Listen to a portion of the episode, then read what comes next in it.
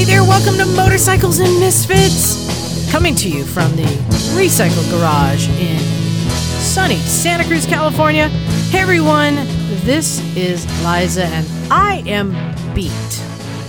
That's right, beat down from all the fun I had this weekend. Good weekend. It was a good weekend. Good weekend. We will get to that. Let's see who's here. Let's see. We're going to get right to the the party room. We've got Bagel, Michael, and Emma all together. Hello. Aloha, darlings. Yes. Wow. Greetings from Oregon. Emma, you could actually kiss a ginger right now if you wanted to. I could, but I don't have 25 cents. So I'm oh, darn. But you get a sticker of yourself. I am out of Give It the Beat. Oh, thank you. Oh, we have a quarter. Oh, there we go. You blew answers. Give it the beat. We've got to do that every time that sticker comes up. I got some pure ginger root here. I can kick it for free. You hippie.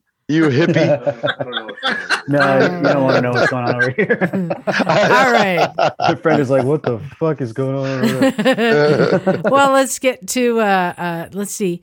Covering me in the garage today, I got two guys, but the one who showed up on time, it's Douglas. Hey-o. Yeah, I got there and Angela was like, who's opening up the garage? It was 11 o'clock on the dot when I shut my bike off. She was all concerned. Like, yeah, I'm here. I got it. Nice. We know. We were monitoring you live time on the video. And then you called John like, hey, is Doug there but now? No, I knew you were there. I was giving John heck because I'm like, you're late. Doug's been there. You're late. But he did show up on time to help everyone and get things done. It's Stumpy John. 10 minutes late isn't late. That's almost on time. Yeah. So I should get some kind of credit. For sure. It's Sunday, for God's sake. It's Sunday. It's okay. You get credit for showing up. And of course, it's everybody's favorite naked man. It's Naked Jim. Hey, what's happening? Yeah, shout out to Portland. Great town. Yeah, heads up. Yeah, big shout out to Portland. Yeah, so we want to get, I guess we got to get into it because John and Doug stayed back and ran everything. So we wanted to like share with you all the stories. So, all right. If anyone has other info to fill in, jump in. So the one show was, we thought it would be canceled this year because it's normally early in the year, like February, I believe. And they announced it. Just like 2 months ago, I think, not long ago, that they were going to have it. They found a new location. It was happening. I think it was less time than that. I think it's like 4 to 6 weeks. Yeah, less time. Really, and this is one of our favorite events that we go to every year up in Portland. Yeah, we like the one show. We do. We like it because they celebrate all vehicles, all two-wheel, three-wheel, there's four-wheel, anything fun, funky. It's everything you can imagine, from custom choppers and vintage to race bikes and mopeds and scooters and everything. Big wheels. Yeah. Weird things, all the things. And so we were excited that they announced they were going to have it. And the building they chose to do it in is this very interesting building. What's it called again? The Zidell. The Zidell Barge Building. Yeah. It was a cool building, man. And that was the other thing that's really cool about the one show is that it's always been like this industrial, like an old abandoned industrial buildings. And you always feel like you're living life on the edge. You could get tetanus at any time. And it did not fail at this event. It was industrial. It was industrial. It was really cool. And we didn't really know what to expect. They pulled this together last minute. And we showed up on Friday because Emma had submitted a bike to show and got accepted. The famous Turbo Goldwing. So we were there to participate, to make it whatever it was going to be, and it did not fail. Emma, you were the first one there. You want to kind of report what it was like when you rolled up? Yes. So, there were 200 bikes or 200 exhibitor bikes. And we did our load in. What time did we get in, Mike? We got in probably 11:30, 11:45 on Friday. And it was jumping. It really was jumping. Bikes went in. The thing to remember about this year's show, they kind of pulled it out of a hat, and we were made very, very welcome to go over there. There was no real organization to where you put your bike. Everything just kind of went in an order. And I lucked out because Tubbo ended up right in front of the One Moto Show merch stand. So when you wanted a One Moto Show T-shirt or whatever, you just turned around and there was Tubbo. But there was no like, oh, the cafe racers go there or the Harleys go there. I mean, the Zidell Barge Building is a giant building. Yeah. I mean, they built big ships in there. But at 11:30, pretty much most of the vendors were in and set up. Obviously, the show wasn't open yet.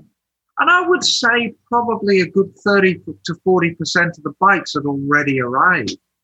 We were joking that we spent most of the first day looking for a couple of bikes that we overtook in the back of a truck on the way up in California. It's a beautiful old Triumph from the thing to BSA. And there they were. A traveling companion. So, you know, the bikes come down from Seattle, they come down from all points in Washington, they come up from California. It's a very West Coast thing. But that was the scene at like 11:40. And then we just kind of settled down and started cruising around. More bikes came in. And then the doors came open at 3 o'clock. And the only thing missing, of course, was Bagel. Yeah. We didn't come in till very much later. Yeah, something like that. Yeah. Well, one of the nice things about having you there early is you were able to do a little intel. Jim and I were flying in. We were due to come at 2, like pre-show, but during press hours. And one of the things I always liked about the shows, they always have lounge areas. They'd have couches and benches and just stuff. And because of COVID, they wanted to have, they were restricting how many people could come in, and they were having, they wanted to have one flow of traffic going in and then out, and there was no chairs anywhere, except for in the bar area where they had like picnic tables and stuff. But, Emma said there's no chairs. So Jim and I ran to Walmart and bought a whole bunch of camping chairs. So that when we arrived there, we dragged them in and scouted out a spot and set up the Misfits Lounge. Yeah, and it was cool. It was out of the way. I think we were respectful of the ask because, right, if you throw out chairs, as we know, you congregate, and that's what they're trying to avoid. And Seattle was having a moment, apparently. So, but we found some room way outside, so outside of the venue, yet still kind of part of the party. And yeah, it could circle some chairs, and it was like a little rendezvous point. And it was, plus, it was near the food too. And the remote control motorcycles. So, and we also had night bananas that we gave away, which, by the way, Emma, came in handy when Jim and I were pulling up. We're like, are we going to be able to park like on the, it's kind of like a pier. It's really a pier. Are we going to be able to park on the pier? And she's like, I've arranged everything. Just have a banana ready. Normally it's cash. Normally drugs or girls. This time it was a night banana. It was a banana, and it cost you a banana to get in. So we showed up at the security guard, and she's like, give him the banana. We hand him the banana, he waves us right on in. He was stoked on that banana, too. I think he was waiting on it. Yeah, so thank you for setting that up, Emma. Oh, that's quite all right. Yeah, so I was excited when I got there. One of the things that I think...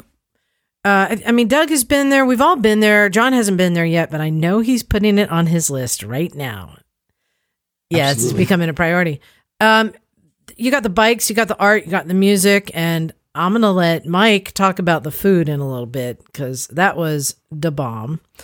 And you always have these kind of extra little areas. Like we said, we were hanging out with Icon Motorsports. Shout out to Amanda. And yeah, they set up radio control motorcycle racing in this big like pavilion, which is really cool. And they were screen printing shirts to give away to people there. But you have just, it's everything. It's just fun, you know, and you have people coming in with kids and dogs and it's the people, it's the environment that they build. And that's what we do so well is we just go out and just meet people. Right. Yep. And I'm glad you brought up what Icon were doing because, you know, Icon, Portland, and the One Show, they're all inextricably linked. Mm-hmm. They always take very, very good care of us. They always put on a great display wherever they are. And 4 weeks ago, they were presented with the show's going to be on. Yeah. And so suddenly they're scrambling as to what to do. And I think it was Amanda who came up with the idea of the remote control motorcycles. And it was really easy. You have four motorbikes and a set-up track. There you go. Jim got the whole shot. And I got the whole shot award, son. Exactly. And you had these little hand controllers, and after each person had a go, they're really easy to disinfect, get clean, ready for the next person.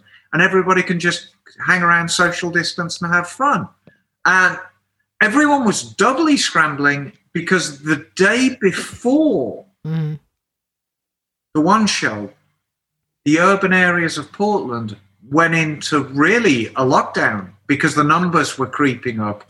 And so all the outdoor dining stopped.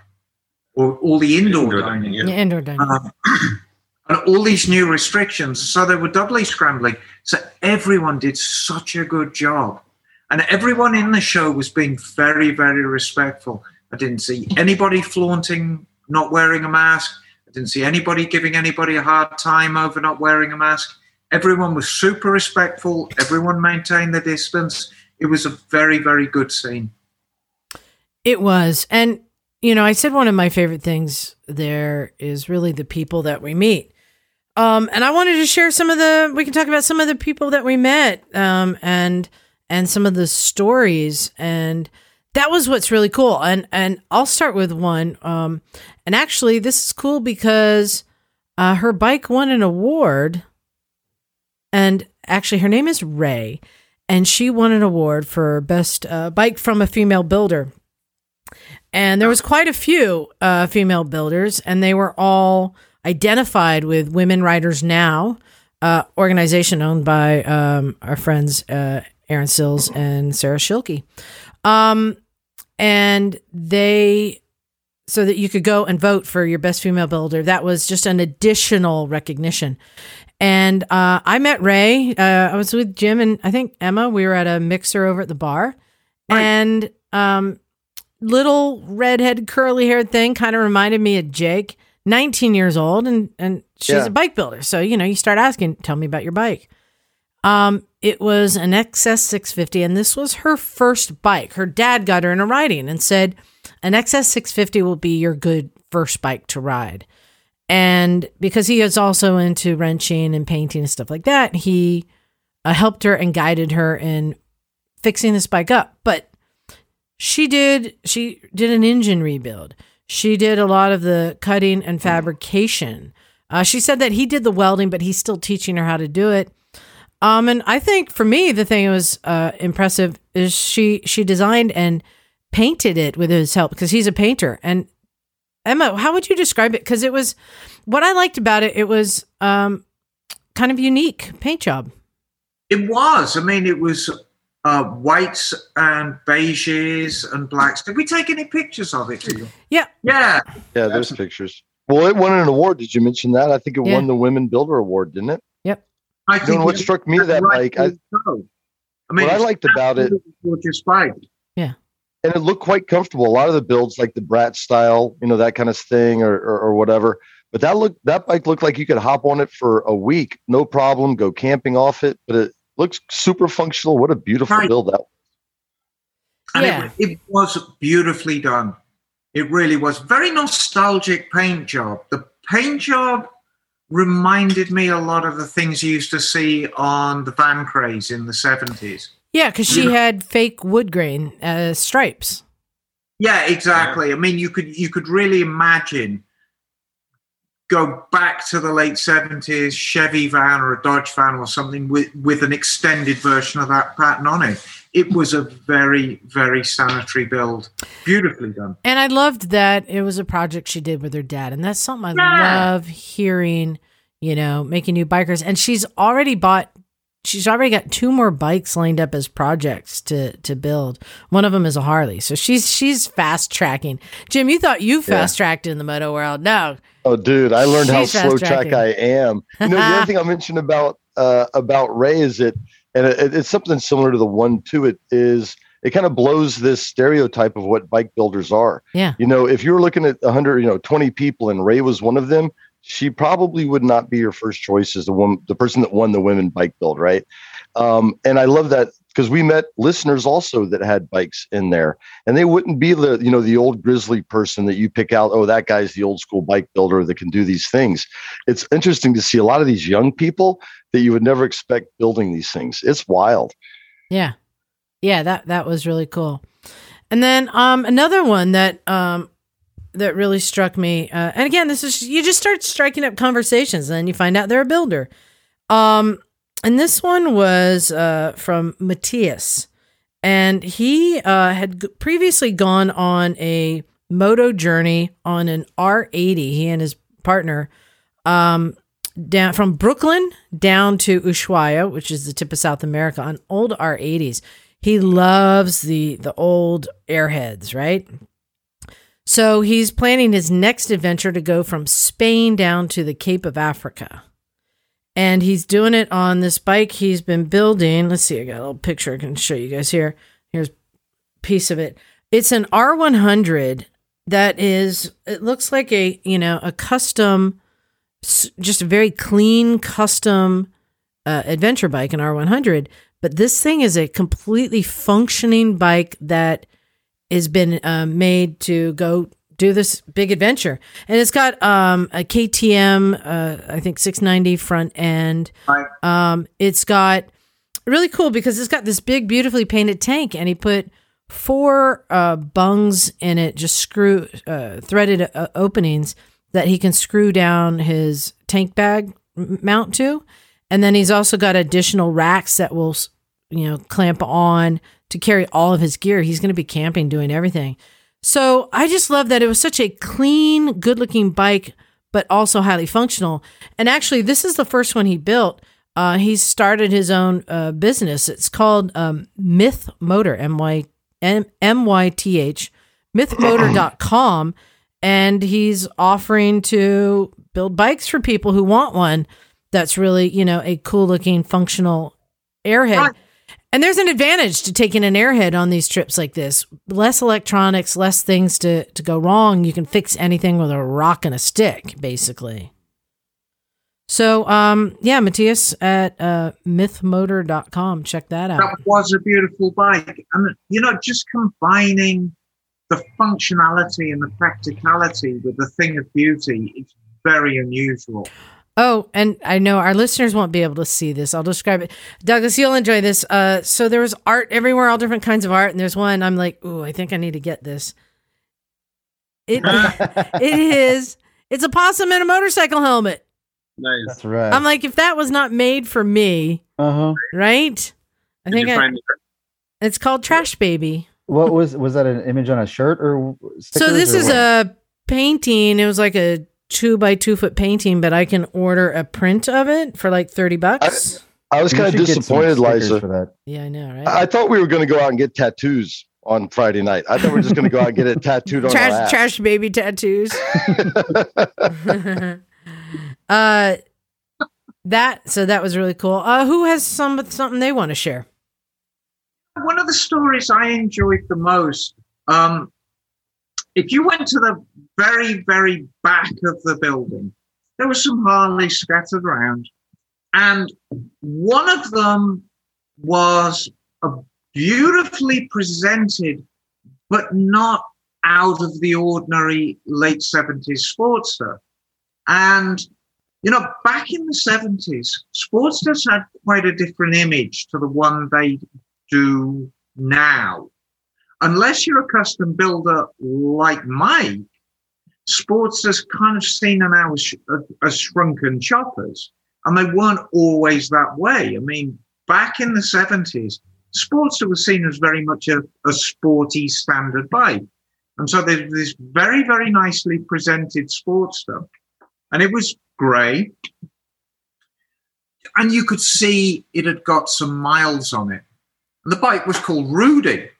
Aha, yeah. And the story that goes with Rudy, it was owned by a gentleman called Doug. And I met quite a few Dougs this weekend, Doug. Mm-hmm. And Doug was a very, very interesting character.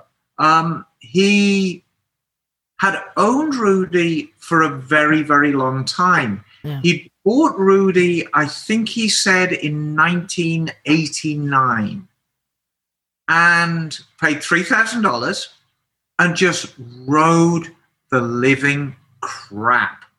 And I'm not sure, Rudy's a guy's name, but it wasn't named because it was necessarily a guy. It was named because it got quite a loud, rude exhaust note, and it had a habit of putting on car alarms. So it was really the story of... Yeah, it was really the story of a 30-year love affair with a bike. He did refer to it as her. It's right. So it's a girl. Her name's Rudy. And he's loved this bike for 30 years, and it looked every inch of it. And, you know, with any love story, there's drama. And the drama comes, I think he said 10 years ago, he had it parked on the street and some redneck in a truck squashed her. Ooh. And there was some battling, doing backwards and forwards with the insurance company of whether he was parked legitimately. He was parked legitimately.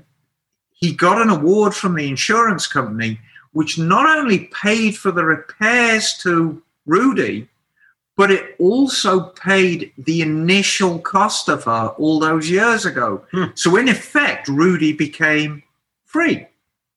And Rudy started off, she was red when Doug bought her, but he decided to go grey because they were both going grey together. And he's got no intention of selling Rudy. She, in my opinion, she was one of the best bikes there. Because you see bikes and they just become so much a part of the owner, where the line between where the rider and the owner stops and the bike starts becomes kind of blurred. And Rudy was one of those bikes. It was just a fabulous story and a wonderful bike. Well, and that's one of the things people were asking me, like, what's your favorite bike here? I'm like, I have no way of knowing. I don't know all the stories because every single bike has a story. And the thing I got from Rudy that I really enjoyed too, he said he's had the bike for 30 years and he's been married for 28.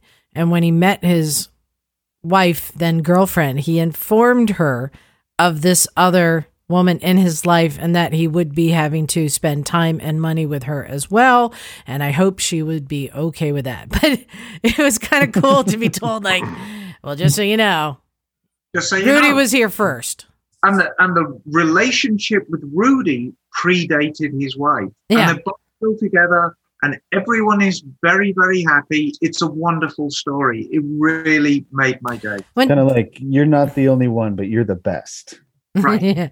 Did he tell you what else he recently acquired as a... Oh, he has got some very, very nice bikes.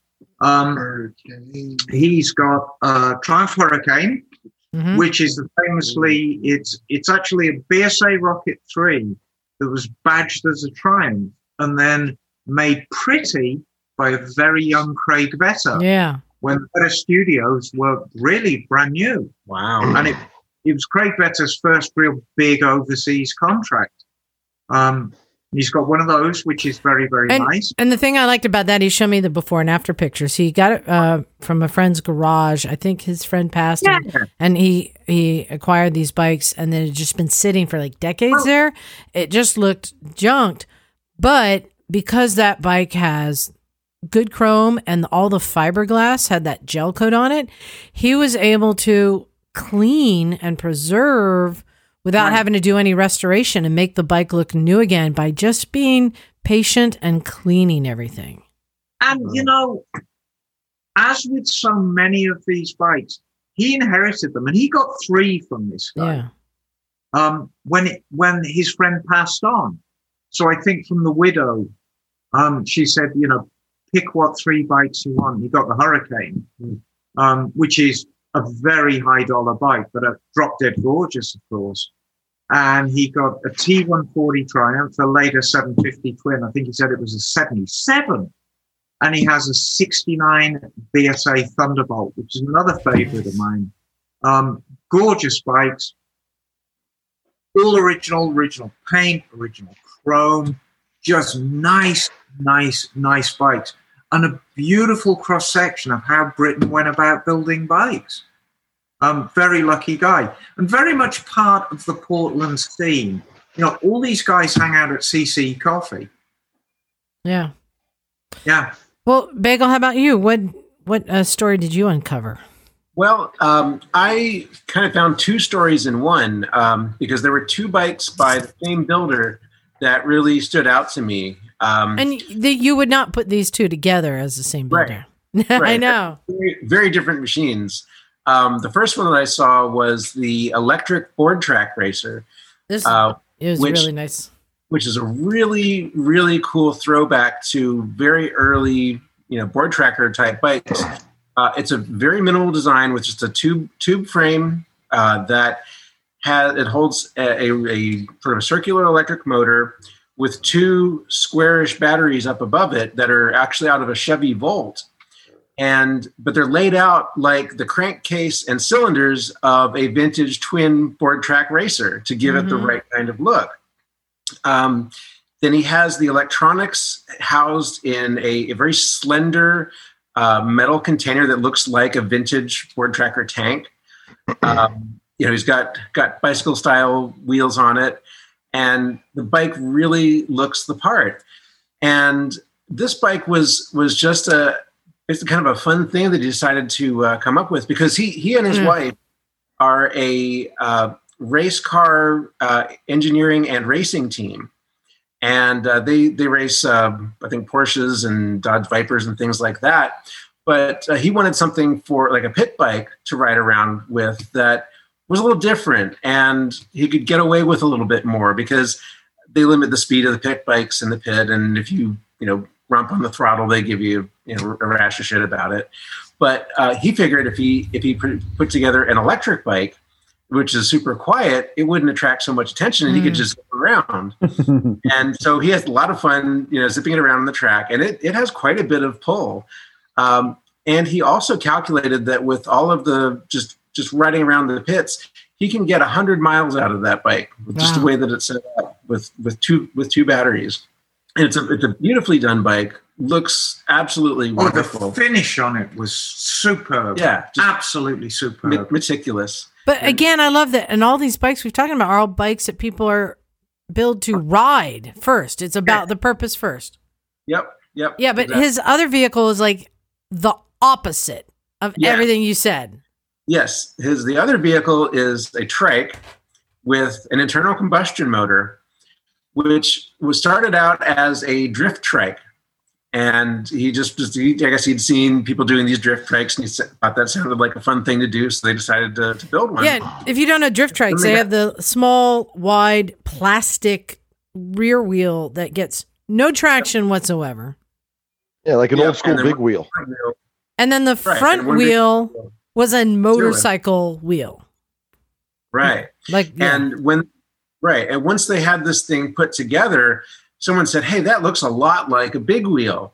So then they decided to paint it like a big wheel, and it made it look even more like a big wheel, like the kids' toy big wheel. with a blower.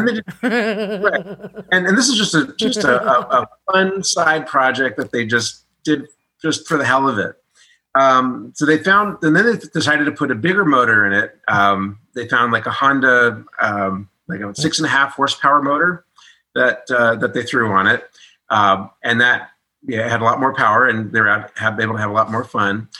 And then somehow they came across a supercharger, and they threw a supercharger. Where did this come from? And then put a Kuriakin intake, like a forced air intake on top of that. So this thing has this enormous, blower motor setup in the back of basically a seat with a giant wheel on the front and two little wheels in the back that just spin like crazy, and a big Stinger exhaust coming out. And that was wicked. Yeah, and he says he's been able to get that up to 40 miles an hour. Did you get his name? Sideways. Yes. Sorry, I didn't mention that. His name is Fred Lux. And he and his wife, Tiffany Lux, I believe her name is, who's the race car driver. Oh, no. They apparently make quite a team and have a very interesting business where they not only build race cars, but they also take on projects for other people who want to build race cars and work with them and do a lot of fabrication, construction, engineering, and design. They sound like quite the duo. Unfortunately, I didn't get a chance to meet them in person because they weren't at the show during the weekend. But I got to talk with them on the phone. Sounds like a really fascinating guy, and I'm glad we had the chance to chat for a bit. That's awesome. They sound like great neighbors. Yeah. Right? As neighbors, that'd be fantastic. Right. Jim, did you discover any good stories? Yeah, I did, and they're a little bit like a slightly different tangent. I'll share two favorite moments. One was us. It was at Saturday night after the show, so we've been at the show all day on our feet for probably 12 hours. Having a great time, and we've all piled back into the Airbnb, and we chowed Chinese food, like $100 worth of Chinese food got eaten in 15 minutes, and then we all settled in and watched old Top Gear. And it was, people are in pajamas, they're farting, they're going to the bathroom, we're in this small space, and we hadn't done that in quite some time, and it was really enjoyable. I gotta say, thank you everyone. It was such a treat to be in a small little Airbnb in Portland, watching Top Gear after a long day of motorcycle show. So it'd been a while, and I thought that was great. I'm bummed I missed out on all the farting. Yeah. It was session. You got me at farting. It was session. It was soiled. You have to announce it when you fart. Yeah, it's a thing. But here's my tied for first place was, we're in the one show. It's getting to be Saturday, a little late in the day. And all of a sudden, Emma, I don't know if you got bored or what. You're like, oh, and because people were checking out Tubbo all day long. We haven't even talked about this, but there's a whole thing about Tubbo at this show. Like watching people zero in on it. That's a whole nother show, I think. But Emma, all of a sudden, she clicked. It's like, about that time of day, we're going to fire it up. So the first motorcycle to fire up in the entire show was Tubbo and the Turbo. And boom, fired right up. She's diddling with it. And then womp womp. And people's heads started popping up like meerkats all over the place. They're like, what was that? What was that? What was that? And then she shut it down, of course, and it was hilarious. Then the second motorcycle to fire up at the one show, Emma, we were with, and I feel terrible because I can't remember her name, but that young lady with the Triumph. Yes. And so finish the story from there, but we walked down there. We walked down there, and she'd got this lovely Triumph Legend, which is 900cc 3-cylinder bike, and she was she wanted to show me the bike, and it was beautifully done. It was just black, beautiful and brown bike. Yeah, and she said, I've got these really, really good pipes on it that came from England, and I'm like, let's hear them then. And she's like, oh, do you think I should? I'm like, come on, fire sure. it up, right? Fire it up. Yeah, is this a bike show or is it not? Yeah. And she thank you, Doug. She fires it up. And she's letting it idle. Come on, let it rip. And she opens it up, and this thing is loud. It's but it's epic. My favorite part is, you may not be able to see this, but she looks at Emma and like what to do, and Emma's like full grab throttle. She's like, rip it. The next thing you know, it's echoing throughout the whole thing. It was bitching. So those are my two favorite moments. It was just doing misfit shit. You know what I mean? But the postscript to that is I fired Tubbo up a second time. And we're going there? We're going there. And okay. The story gets better every time. I can't wait for it. Made our piece later. And I fired up Tubbo a second time because I heard some dreadful child say, well, it probably doesn't even run. No, no. Challenging. So I fired up Tubbo a second time. This is probably about 8:30, 8:45. And the show had really been organized by this lovely lady called Rachel, who kind of looks like Lucille Ball. Yes, in the best way. In the nicest way. And she just comes steaming over. Like, oh, no! And I shut Tubbo down, and this giant blue flame just goes like... I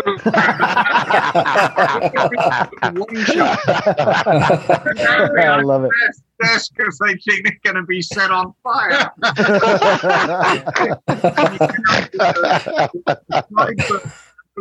Yeah! Because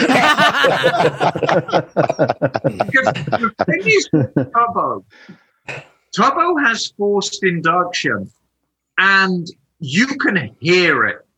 There's a lot of hissing going on. When you fire that bike up, it's obvious there's a lot of air being pushed around. It's got a real turbine noise to it, and it is loud as fuck. And I got quite the applause for that. No, that's awesome. That was when Emma called me and said, "Where are you? I've been kicked out." I know we had to hide you as we were exiting. Yeah, you're like, hide me. Stuck me out that night. But actually, we visited with Rachel this morning, and I said, Rachel, I'm really sorry. I hope you didn't think I was being disrespectful. And she said, no, that's fine. She said, I'm kind of glad you did. And I said, well, you know, what you've got to understand is, because she's not a motorcyclist. She was brought in to organize the show. She's used to dealing with artists. And I said, you know, the thing you've got to understand about motorcyclists, I mean, we're borderline anarchists anyway. And so it's kind of like herding cats. You know, you expect us to behave. And, you know, that's kind of asking a lot for motorcyclists. Not to tell tales out of school, but we were talking to Tor earlier when he was gushing over Tubbo with his live thing. And I think he was encouraging a burnout by the end of the night. Yeah, because he basically said the only person going to kick you out is me, and he's like, "I think you should do a burnout." but you thought better. I didn't do a burnout. No.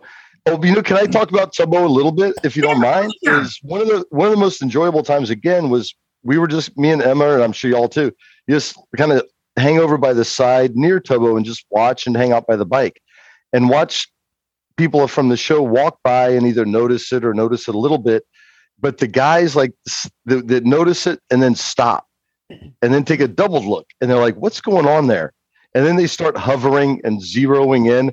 And it's kind of like, you know, a bathtub drain. Little by little, they circle the bike and get closer and closer. And then they eventually, if they're smart enough, Emma, right, they point and they eventually find the Tubbo. Yeah, there's extra plumbing on there. What's going on? It's funny because it's about 3 or 4 or 5 minutes of watching someone point. Okay, there's that. There's this. What's that? And then there's like nitrous stuff. And, you know, you were talking about that beautiful paint job on the XS650, which really draws you in. And as nice as the paint job is on Tubbo, it's really quite plain. It's just pearl. It's really a pearl dusty pink. It's quite a tasteful color. And it was deliberately done that way because, you know, I'm an engineer at heart. So I really wanted the focus on that bike to be on the engineering, not on the paintwork. And so you could see the guys who kind of knew engines that just walked past, oh, yeah, it's a pink Goldwing, big deal. And then, like, they'd see the blow-off valve or they'd see the wastegates and like, oh, And then they kind of zero in and like you could see them trying to figure out what's what. One of the best descriptions I got was from a guy on Saturday night. And he said, you know what this bike is? And I'm like, told me. And he said, it's like a little anime Japanese girl in pink. And she's going like, I've got a secret. And she reaches behind her and pulls out this great big tank buster and blows your head off. And that's what that bike is. She's got this big kind of hidden bazooka gun behind her. And I'll take that. I think that's kind of a fun analogy of it. Well, Emma, and you got another recognition there. You want to share? Yeah, I did. I actually won an award. Yay! Thank you. Hey. First time out in a nationally recognized show. And it was great. And to me, it meant the most because Tall often gave me the award for the bike that made him smile the most. And really, that's why we do what we do. And he loved the story of the bike, and he loved the bike, and he just loved people's reactions to it. And so, you know, I want to say it was probably kind of the equivalent of like People's Choice or something, or certainly his choice. Mm-hmm. But it was the bike that made him the happiest looking at it. Yeah. And I think that's just great. And it's a great bag of swag. I mean, I got, you know, you get the usual, you get the sweatshirt and the hat, but I've got this power pack, thanks to Russ Brown Attorneys, which is great. You could jumpstart a car with it. Nice. It's absolutely wonderful. And a gift certificate, $200 worth of boots. Oh, nice. How cool is that? Nice. And a bunch of stuff in there. So it was a really, really nice award. And it really couldn't have been better, you know.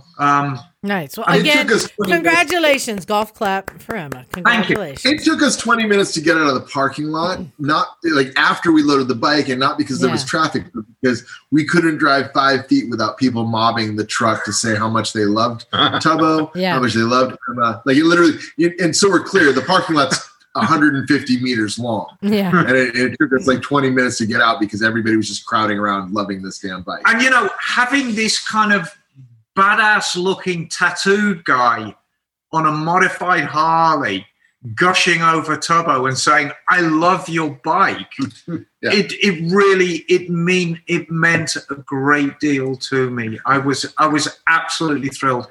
I've had a very, very good weekend. Nice. And I wanted to share a couple more of my highlights. Got to meet Addison, who has his own podcast there, Slacker Moto. You can find him at slackermoto.com. It's SLAKR moto.com.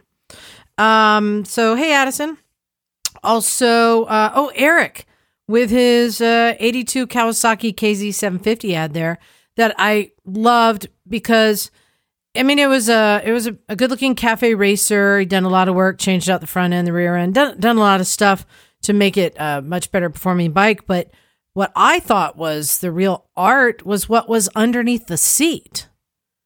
And he rewired the whole thing, and he'd done such a good job. He added the seat pan under the seat with everything clean and neat and precise. But the other thing I really liked, for a lot of people building trackers, cafe racers, stuff like that, when you're putting these aftermarket like fiberglass or ABS seats on, that you have to figure out how to mount it to your frame. And it's always a struggle. Jim's going through that right now. Where do you bolt it? How do you do that? And he came up with a really clever solution. Emma, can you describe what he used? What he'd done is he used like hood latch pins. Yeah. And he wood latch pins on the bottom of the seat base, and then the receptacles on the top of the frame. So you kind of had a tongue that went under the back of the tank that would slide in, give it a really snug fit, and then you just click. And the seat would click onto the frame. And then when you wanted to release it, you reached underneath and kind of pushed two tangs to the side and released the seat. Very sanitary, very, very clean. It looked good with the seat off. It looked good with the seat on. Just really nice build. Beautiful build. And then, of course, we had so many listeners show up. I know I'm going to miss a bunch of just offhand. Paul and Donald and Sean and Alex and Will. Do you remember some others you want to give shout outs to? Gavin. Yeah. Another one. Yeah. I had a great time talking to Alex. You know, we had a good time in the show. I ran into him outside the show. We talked about proprioconception. Yeah. Anyway, look it up. But yeah, it's great running into people. We ran into so many people. Kenny, I don't know if you mentioned Kenny.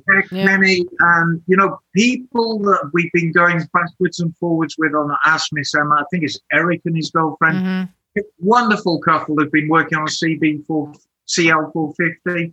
And of course, dear Garth, who we seem to run into every year. Yeah. And all these guys are Portland staples. They all hang out at CC Coffee. There's such a vibrant motorcycle scene there. It's brilliant. However, me and Mike are actually going to push south. We've still got a very, very long way to go home. So we're going to actually sign out right now. Not yet. Well. Almost. Just wait. I want to share the drama. Just wait. There was drama. What drama? Oh, there was drama. Where? I nearly smashed up Tubbo getting in the back of the truck. Oh gosh. Oh yeah. There was drama. And we pulled it off, and it was entirely my own fault. And this is how idiotic I am. So knowing that I was going to spend the majority of my day on my feet today, I picked my most comfortable shoes, which look like that. Oh, no. Oh, my God. Yeah, you wore your heels, okay. When we were pushing Tubbo up the ramp, and I was running him because, Tubbo weighs quite a bit. And I thought, I'm just going to run this bike and run it up the ramp. And I stood on this milk crate at the base of the truck. Oh, no. Out from under me. Oh. So now I'm kind of holding on to Tubbo. I'm like, oh, fuck. And Mike hasn't got much to push at behind either. There's not much real estate back there. And he's like, oh, fuck. And we just kind of I just winged it. And I kind of gunned it. Got my knees on the tailgate of the truck, and it kind of dragged me into the chop. Oh, no. Oh, goodness gracious. It was definitely a show and entirely down to me. But that was the drama. Wow. Well, I was going to say... There was another show within the show at the show that we all really enjoyed. Oh, yes. Yes. And that would be the Seattle Cossacks. Oh, God, yeah. Yeah. Yeah. So normally we go around to these events and we do interviews with everyone. And this time we kind of changed it up and thought it'd just be fun just to talk to people. Not necessarily on mic, but just to talk to them and talk about their bikes and get to know them off mic and hear their stories. And that's why we're sharing all these stories. But there was an interview that we did get because it was too good to pass up. Oh, absolutely. So, Jim, you want to explain what the Seattle Cossacks are? Yeah, it was pretty neat. We saw pictures beforehand going there. So the Seattle Cossacks are a stunt group. And when I say stuntmen, they are. It's more of a drill. It's a drill team, right? A drill team. That's a good way to put it. So it's been going on for 80 plus years. And it's a performance. So I want to say they probably have about 20 bikes in total. Mm-hmm. And they have uniforms. So white shirts, blouses, you might call them, and then like riding pants that are beautiful maroon, jodhpurs, and riding boots. They're jodhpurs. Okay, they're those. Anyway, yeah, and it's great. And they're on these old Harley Davidsons, so I would say 1930s, give or take 15 years. I think it was some old Salvation Army uniforms they were using. Not far off, and. And they do performances. So, these Harleys that go low and slow, and you guys can talk more about the mechanics of it, but, and they'll do everything from a couple of guys on these old Harleys in their uniforms and someone stands on their shoulders. Then there's two people on the shoulders. Then there's people hanging off the bike. Next thing you know, they got like the whole troop hanging off like a bunch of monkeys on a tree on these old 30 Harley Davidsons, performing literally. And the beauty of it, not only are they performing in this parking lot, but they're They're going down, you know, picture a troop of people on motorcycles. I don't know how to describe it. A human pyramid. Really. Yeah. A human pyramid on motorcycles that are, you know, close to 100 years old, going 4 miles an hour, 7 miles an hour, 15 feet in the air. Go down, do a big circle, come back. People are applauding and yelling. But at the end of the circle, yes, go ahead, were two sets of railroad tracks that would probably, you know, 50 years ago run boats down to the river, and a big puddle of water. So they were doing these tricks over railroad tracks and water. But, you know, I'm not sure how to describe it. It's like performance you would have seen 80 years ago. It was very nostalgic, very well put. And it's very similar to the Vespa acrobatics that I described a couple episodes ago when you were talking about different motorcycle competitions. And I wonder if the Seattle Cossacks may have been the inspiration for that whole Vespa acrobatics idea. Maybe. Because it's very similar. But, yeah, all working class guys keep day jobs, but some of these guys have been doing it since they were 18, and now they're, I'm guessing, 50. So 40 plus years of doing this stuff. And it was nuts, but yeah, you guys did a great interview, which I'm going to play at the end of this. We're just going to finish this up because I know Emma, Michael, you need to hit the road, right? Yeah, we are. We're going to hit the road. I mean, from this point, we've probably got 10 hours driving, and rather than do it all tomorrow, we're going to probably do about 3 hours tonight, drive till about 10, 11 o'clock tonight, because I know people are going to be listening to this podcast on Monday morning, but right now it is 7 o'clock on Sunday night. All right. So before you leave, though, I do want to hear from Michael real quick and the food review at the One Show. Michael, give us a synopsis of the food there. Yeah, I mean, like we're not going to talk about the fact that you came to the Fat Kid for the food. But you look good. You know, I started this. So Friday night I was skinny. Okay, so we're clear. Friday night I was fucking skinny. No, the food. You know, these things are fantastic. The food of these things. We live in a world where food truck culture is a thing, and it's a good thing. It's a thing that I'm glad that we have. But they had a couple of joints down there that I want to kind of shout out to by name. The first is a joint called Lardo's. Mm-hmm. Lardo's makes a sandwich. It's sort of like a Portland Philly cheesesteak, right? It's kind of like a Philly cheesesteak, but it's definitely got its own Portland vibe. Cherry peppers and American cheese. But it was sliced strips of steak, much like you had at breakfast today, Jim. I mean, it was perfectly cooked steak. Dude, the food in Portland is bomb. Yeah, so Lardo's was on point. CC Coffee, their coffee's good. Their pastries are fantastic. Mm-hmm. Chicken and Guns.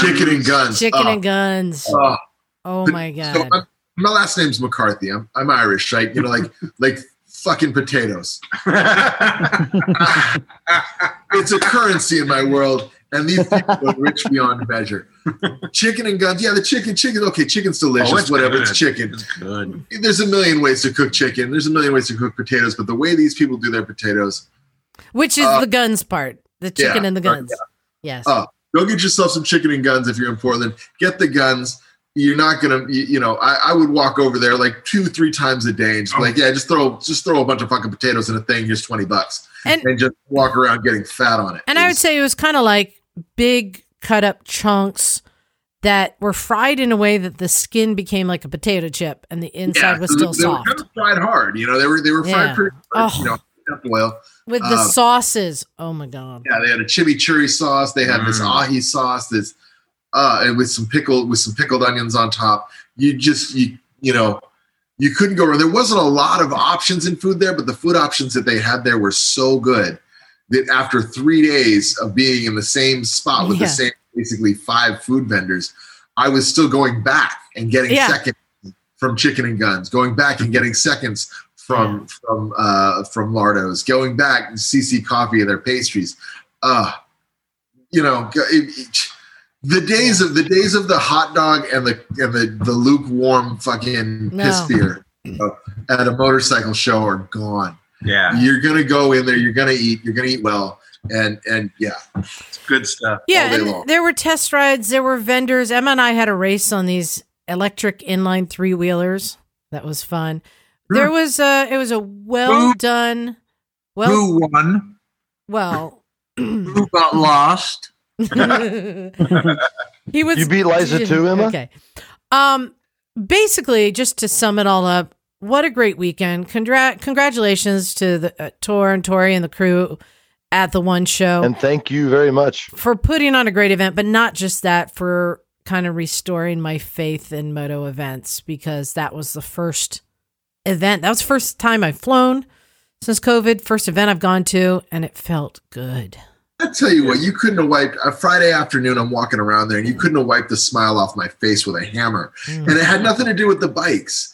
I mean, that was part of it. Sure. But like the reality was like just being around people, right? Being around people, being around people that were being really respectful of the fact that they, we are still in a pandemic, but like, so there was, I didn't see anybody walking around mask ass, no, you know, like none of that garbage, right? Masks up, social distance, being really respectful of the space, everybody in it, the bikes in it. And, you know, the fact that this was the first real social interaction, you know, that a lot of us had in a year with regards to crowds and bikes and all of that. And it was just wonderful. You couldn't have knocked the smile off my face with a sledgehammer. It was great. Yeah. And I have to say too, that since I haven't seen any of you in 6 months, it was wonderful to be able to hang out and just the feeling of being at a show was so nice, because this very easily could have not happened. I mean, there's so much that was going against, you know, pulling this off. That the fact that Tor and Rachel was her name? Yes. Yeah, they made this happen with just sheer will and determination and just putting in all the work. I mean, it was a phenomenal effort, and it turned out so amazingly well. I know we say this every year, but the One Show remains just a unique spectacle. If you live on the West Coast, if you live west of the Mississippi, and you only go to one show a year, go to the One Show. One Show. One Show, that's One Show. Really, because it's a complete show. Born Free's great. The Hollister scene is great. There are so many events that are just wonderful, but the One Show is just so complete. There's no pretentious people there. No, not a single one. None. No, there's there were three. Well, Emma and Michael, I'm going to give you a choice. You can either leave right now, or you can choose what's behind door number 2, and that would be stay another 15 to 20 minutes. Let's hear Douglas and John give their report of what happened in the garage. Get your feedback from it, and answer an email. What do you think? Door number 1 or door number 2? We're going to do door number 1. I know it's the party poopers. Doug's got it handled. Anybody who wants to send me an email next week, I'm happy to do so, but we're going to hit the road. I love you all. I understand. All of you came to meet me and loved on me and Turbo. Thank you. I had a very, very good weekend. Cool. So let's get report. Bagel, I'm sure you'll see them out. You'll pop back in. Let's get a report from Doug and John on what happened here in Santa Cruz while we were gone. Fill us in, and then we'll end with the interview with the Cossacks. So yeah, it was great. You know, we had a marching band come through, and they played all the things, and then a bunch of go-go dancers came in, like 60s style, and did some go-go stuff. And so you guys missed the best day that's ever been had in the garage. Yep, the troop of rubber-banded butt snappers came through. They came marching through along with the parade. Yep. There's really long rubber bands, and God forbid you stand up, because you get a rubber band right in the keister. No, but you did help some people, and you did. You got a bike fixed. Davey came through and did a trifecta of an oil change in his Harley Road Glide. Oh, nice. The primary and the transmission and the engine.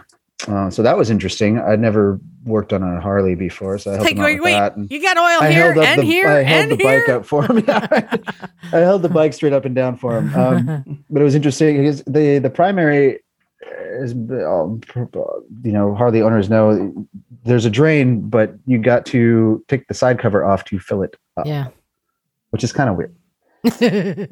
But yeah, he did a fluid change, and then we had a young lady from San Jose come through with a blue 1994 Nighthawk 250 that she had bought from a local mechanic in Santa Cruz, and it needed some going through. It was her first bike. She got it in June, but it only rented it about 50 miles or something like that, John? 50 miles, yeah. Yeah, 50 miles since June. And the oil was low. The tire's pressure was low. The valve cover gasket was leaking, so we helped her put that on, and I took it up and down the road for a little bit and noticed a few other things that needed some adjustment that she probably wasn't too keen on focusing in on or narrowing in on. Yeah, super fun bike, very zippy. The throttle response was great. Jim, when was the last time you rode a Nighthawk 250? I'll say it's been too long. You know what? It's been too long. Nighthawk, it's a great one.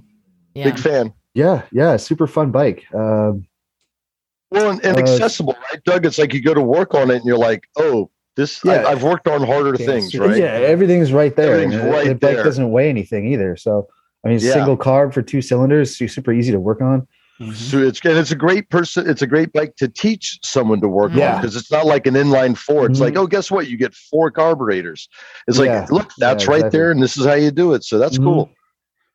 Yep. Nice. Having to sync up. She was gung ho to work too. So they had to clean up. We had to clean up the valve cover. So I, had her back there, getting all the gunk and garbage off of that. So, but she was like totally down. So she helped She helped put everything back together and was really eager to learn. So it's always great when somebody like that comes in and really. Yeah, she was stoked leaving that place, and that bike is all that much safer now. It's not leaking oil, and tire pressure is good, and the brakes were out of adjustment. So I just love hearing that though, because this is exactly what the whole reason for the garage is, and I also just love the fact that when I help people like. Many of you that I've helped, out, I feel good about it. And then to know that you guys are able to step in and do that same thing and feel good about that too. Well, we learned it from watching you, Liza. Oh, stop. That's exactly right. No, I love that you guys enjoy that too. It is satisfying to be able to help someone. And rewarding at the same time. It is. And you just get to pass on this stuff that can, it's good shit to know. It's helping the motorcycle community. It's that, that simple. Well, yep. and she'll be back too. Cool. And Doug, it's passing on to the next generation too, which is critical if we're going to have new riders. And Doug, you had a topic you wanted to bring up, and Jim, you and I can relate to this from something happened to us recently. Yeah. You should tell that story. I'm sure this is nothing that hasn't been discussed already at length. I just had an experience yesterday that was very positive. Coming back from San Jose to Santa Cruz. And for those of you who don't know, you need to go over the summit, which is Highway 17. It's about 13 miles of very windy, 50 mile an hour. It's a racetrack for motorcycles. Yeah, it is a racetrack. So I was on the San Jose side, and I was lane sharing. It's a 2-lane highway, and I was traffic. It's Saturday afternoon, and people are going to Santa Cruz to go to the beach. So it's pretty backed up between Los Gatos and Summit. Beach traffic. And lane sharing is legal in California. Lane sharing is legal as long as you take it easy. And so I noticed behind me there was two bikes that seemed they wanted to go faster than me in the lane sharing lane. So it's fine. I pulled over to the left lane and let them go. And they waved and gave me the thumbs up for the cool bike and everything. And I was like, fuck this. I'm going to ride with them because, it's safer lane splitting in a group where you have more mass where people can see you. So stay together. And I just zipped up and followed them the rest of the 13 miles to Santa Cruz. And, they weren't riding out of their limits or anything, very safe, using indicators, using hand signals, and not taking stupid chances. And they seemed very welcome to have me in the group with them.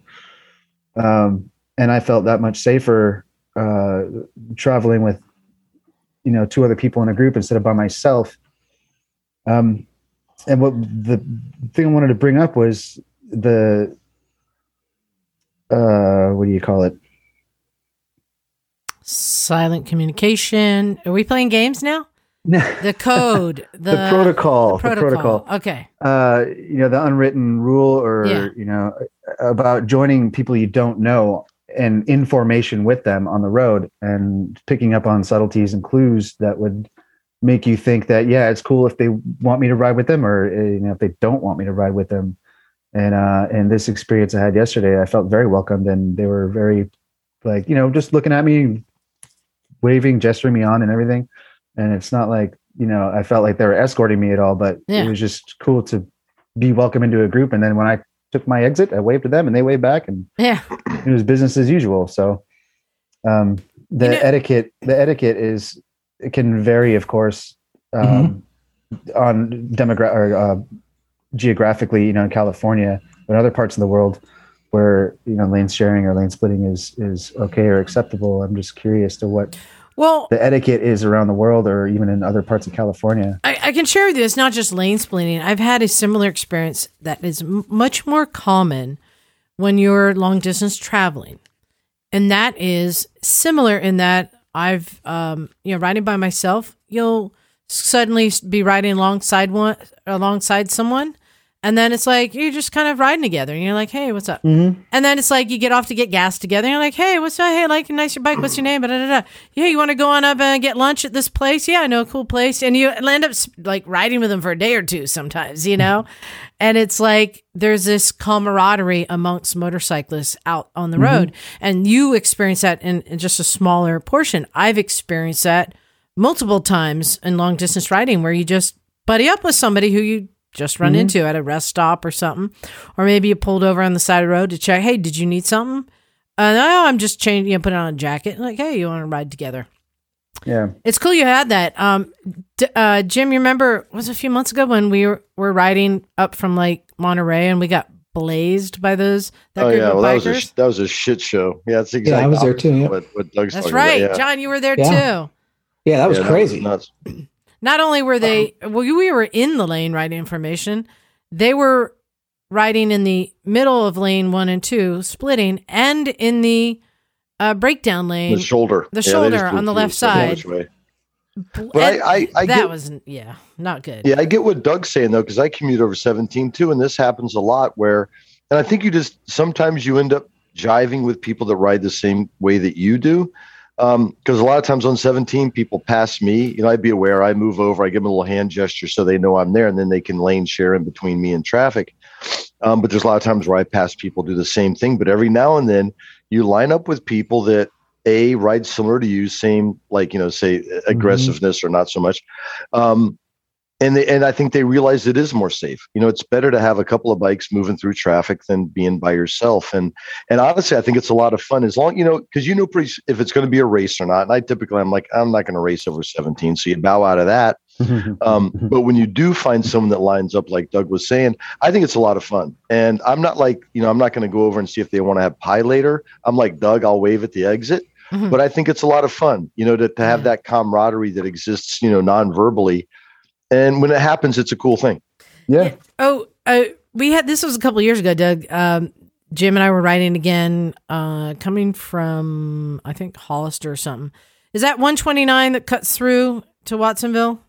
Yeah. Yeah, 120, yeah. And remember for like a year, they were doing construction there. So they had a stoplight at both ends of this windy road because they were only had one travel direction at a time.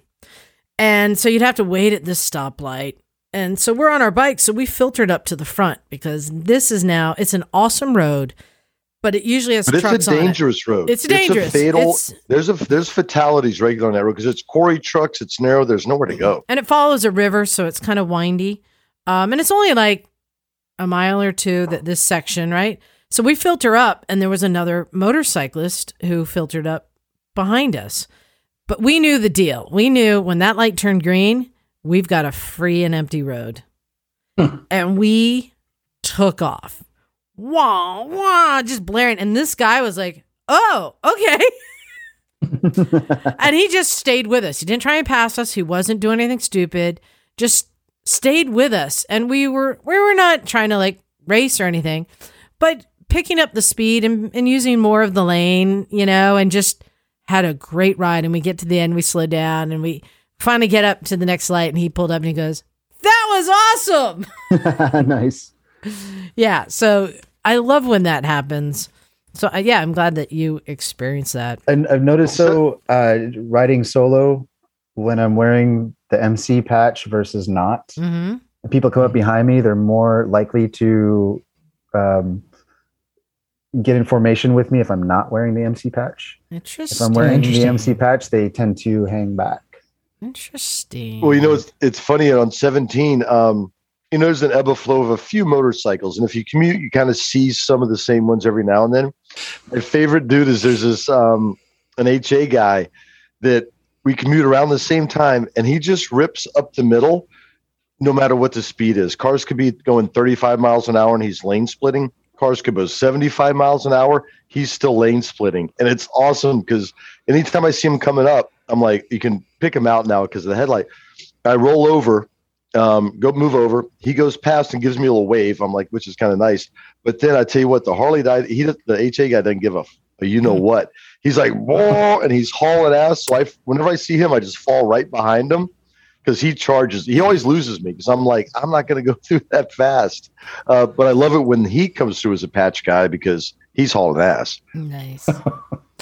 Well, I wanted to get a couple emails, and one in particular, we're going to have to make a decision here. You remember last week we talked about what we chose our top 10 motorcycles of all time. And I'm still waiting to hear the... I wish I would have stayed on for that. The Goldwing, really? Yes! We're still waiting to hear from the Cleveland Moto guys what theirs are, but... of course, a lot of people commented, and there were bikes that they thought should deserve to be there. But the thing is, they didn't say, well, what bike do you take off then? Tell me why that bike belongs on there more than any of the ones that we put on there, because we said why. So I've got an email from Michael Leonard, and he's making a good pitch here. All right. He says, "Hey, Misfits, I email y'all too much. I need real-life friends who care about motorcycles. I'm chucking my hat in the ring for a bike not even mentioned last week for top 10 bikes. I say you should replace the 1984 HD Evo with the HD WLA for the exact opposite reason of why Emma brought up the Evo." So he's going to tell us, make his pitch. And then I think we're going to decide if we're going to make this call or not. So the HDWLA, if you guys don't know, it was the Army bike. It's the one that changed really a lot of the motorcycle world. So after World War II, so many returning GIs bought the WLA as surplus. That is arguably the bike that built the enthusiast culture the Evo was stepping away from. I've always regarded that bike as the genesis of so much of the U.S. biker culture. It was the beginning of the love affair with V-twins. It was customized in every direction possible. I've heard it credited as the source of the chopper rake, and it solidified Harley-Davidson as the motorcycle in the U.S. All true. I mean, this is where choppers and bobbers came from, too. Even though the stock bike is one of those old reliable bikes Liza was railing against, it's so prolific, I think it deserves to at least be shot down as a candidate. Out of curiosity, would you give credit to any other individual bike for the Harley-Davidsons? For the Harley-Davidsons are for enthusiast sentiment, the Evo changed. I think something ought to be at least alluded to as the source of the 1%, the wild one image that gave us the hetero leather daddy culture we know and probably make fun of today. Not the guys in Fringe, though. They mostly ride Indians, and they're goddamn delightful. Much love from slightly drunk Mike in South Carolina. It is a very good argument because if you're talking about our criteria, historically significant, the WLA is with all those GIs coming back and buying them. They were turning them into hill climbers, and they made them everything here in the U.S. Well, you know, the obvious thing is the whole Army thing and all that. But, you know, we had this conversation watching the Seattle Cossacks perform. Mm-hmm. If you look at the bike, it is super classic Harley. You know, it's got that nice kind of fat round gas tank with the instruments on the top of it. You know, the seat is basically a bicycle seat, right? It's like a post and seat that goes in there. But the nice big fat tires, You know, when you think about an iconic Harley, it's hard to disagree that this is not an iconic old school Harley. Just the look of it, the gas tank, the seat, big ass tires, the fenders. Well, so I think he's got a case. And I think that there's been a couple generations of bike that locked Harley in for another, you know, decade or two or three.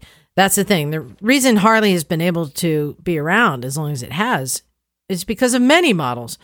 I believe that Emma was saying that the Evo was the biggest jump in evolution in the motor and the reliability, because you have to remember the reliability of Harleys wasn't there until the Evo came along. See, that would be my other argument then, is that, you know, Harley was a brand that was struggling, and the Evo, while maybe it didn't bring it up to like present day in terms of technology, it definitely brought it forward a couple of decades at least, and Harley may have not been able to come back from the brink at that point too. So I don't know. I'll be honest, I'm kind of feeling like they both have good arguments, and I'd be willing to let them share the same spot. Being a Harley Davidson, two models that significantly had an impact on American motorcycling. What do you guys think about that? Was there any other Harley in the list? That was it. Yeah. The XR didn't make it in. But, no. Oh, I mean, how much? When was the Evo introduced? Was that 85? Yeah, 86, mid-80s. Something like that. Yeah. Yeah, because that was following shortly after the AMF days, right? Yeah, it was. Yeah, so I'd be fine with letting him split. I think that he's made a good argument, but there wasn't a huge leap in technology with the bike. It was just a matter of time and history, and it's. But one is cultural, and the other is technological. I know. That's why I'm like, I'll split the difference. Yeah, I think that's fair. All right, cool. All right, we got two more people who need some help. This one is from Alex, who's wanting a new bike. Ooh, these are our favorites. Alex. I says, hello, misfits. I need a little advice. I currently own an 04 Honda Shadow Sabre VT 1100 C2. I like those. I know absolutely nothing about motorcycles, and I know that it's getting to an age that stuff is going to start breaking down. It's an 04? Yeah. I mean, not really. It's a Honda. My wife is 1,000% against me getting a new bike, but I am wanting to get a 2021 Indian Scout 60. That's a good-looking bike. They run about 9,000, and she thinks that's too much. So basically, what I'm getting at is, do y'all have any advice that you can give me to get my wife to understand that when the bike does start to have issues, it could cost potentially thousands to fix? And it makes for sense for me to get a new one, since I will be doing no work on the bike and I will have to take it to a shop, pay a lot in labor. Thanks for any help. Here's your bit of advice. Start off with, I need a new Kawasaki H2. And then work your way down to what you actually want. His problem is he's got a Honda. That's his problem. If it was a different brand, it may be a different story. A Ducati, you'd be like, yikes. You guys are missing the obvious here. Oh. I think he should encourage his wife to get into riding. And you know what would be a great first bike for her? Mm-hmm. A Honda Shadow Sabre VT 1100 C2. That's a great. Yep. I tell you, Liza, you got to write a book, Lesbian Advice for Straight Couples.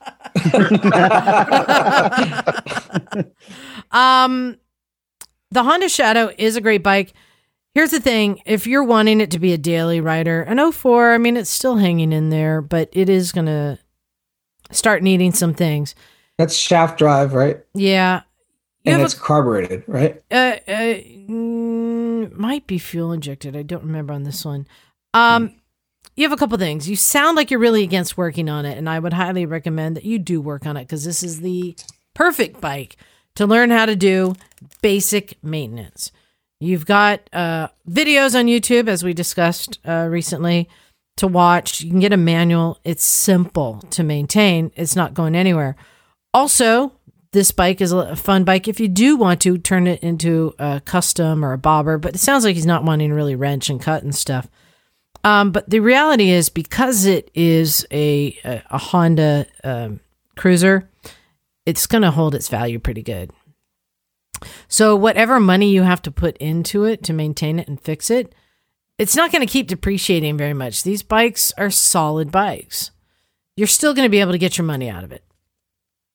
Right? So I would try and get her into riding. I would work that angle. Yeah, an Indian Scout for $9,000. That sounds like a really good price. Well, it is, you know, the one thing though, I'm thinking if you're going to buy a modern street bike, and I think it's pretty accessible now and affordable, are electronics like ABS, traction control, things like that. The Scout is a sweet bike. It looks great. I think it's awesome, but I don't think you get any of the kind of the modern stuff that you might get at the same price. I'm like, you know, with like the new KZ 900 stuff like that, I'm wondering if, you know, if you could get a little bit more technology for the price, if you are going to go new. You know, I still go with you, stick with what you got. But if you're going to go new, take advantage of some of the technology if you can. Well, it depends on what kind of bike you want. But like today, one of the Rebel 1100s came through the garage, and that would be a great step up there. Yeah, totally. And they're not that expensive. Yeah. So you got a couple different ways you can go. But the other question is, why do you want to get rid of your Sabre? Just because it sounds like the bike is still running good. It hasn't developed any problems. You're not getting rid of it because you keep having to take it to the shop. You really just want a new bike. That's what's happening. So get it. So get it. And just keep buy something. So get it. Yeah. You need to figure out how to earn some bonus points with your lady friend. That's what you need to do. Get my drift. So good luck on that. Yeah. But what's the formula? D-1? D-1. She's got to remember that. That's the number. All right. We got time for one more. And this one is from Nick from Michigan. He says, "Hey, Misfits, big fan of the show. I started listening last fall and have been hooked ever since. I recently purchased a complete and all original 1969 Honda CB350 K1 with 6,200 miles on the clock." Oh, my God. Wow. The fact that this is all original, has not been cafe'd, sounds amazing. This machine has been sitting for the last 20 to 25 years, and it belonged to the father of a coworker who purchased it brand new in 1970. My intention for the bike is to do a Mad Max style cafe brat build. Whoa, just kidding. He says, just kidding. Oh. Just kidding. Ah, you got me. With rivets. We're going to put rivets on it. My actual plan is to get the bike back on the road and clean it up the best I can while retaining the current patina. Good plan. Good plan. So far, I've verified that all the light works, horn functions, starter turns the engine over, and that I have spark in both cylinders. This leads me to a couple of questions. Outside of the obvious maintenance tasks like carb clean, oil change, oil filter clean, cam chain tension, setting valve lash, setting timing, brakes, tires, etc., what would you view as critical for getting this machine back on the road and reliable after sitting this long?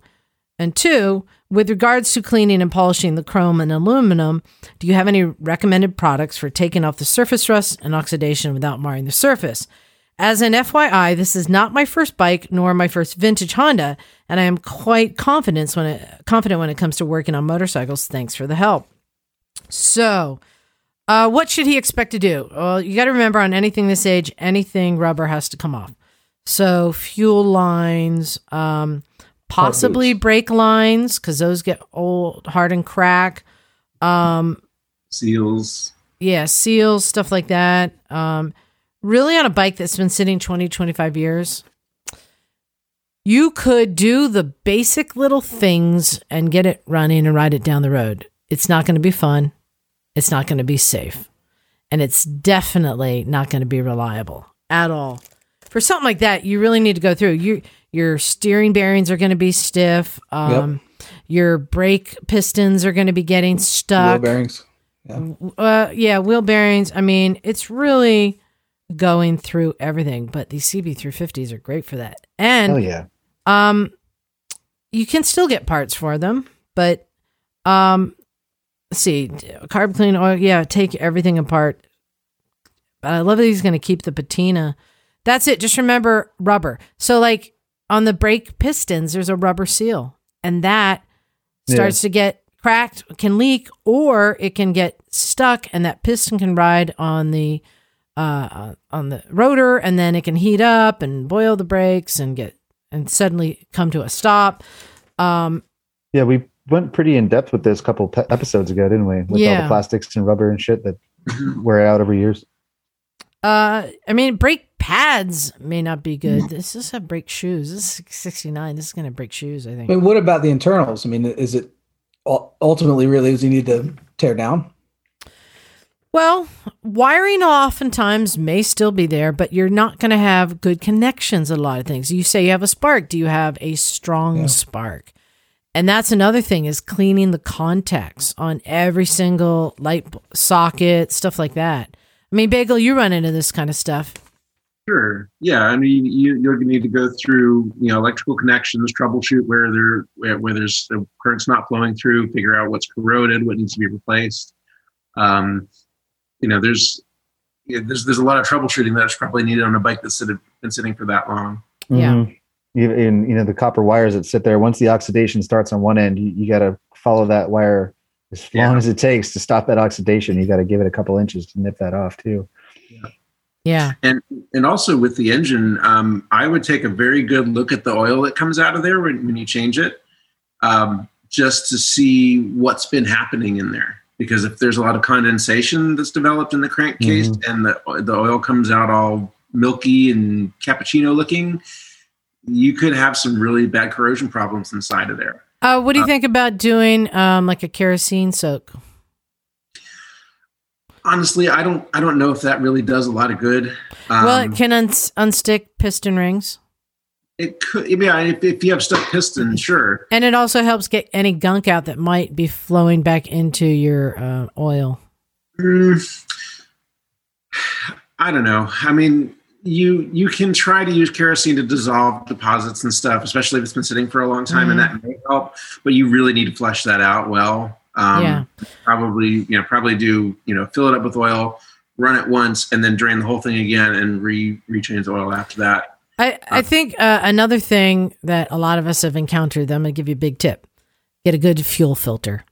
The tank will probably have some rust in it, even if you can't see it. Get a good fuel filter.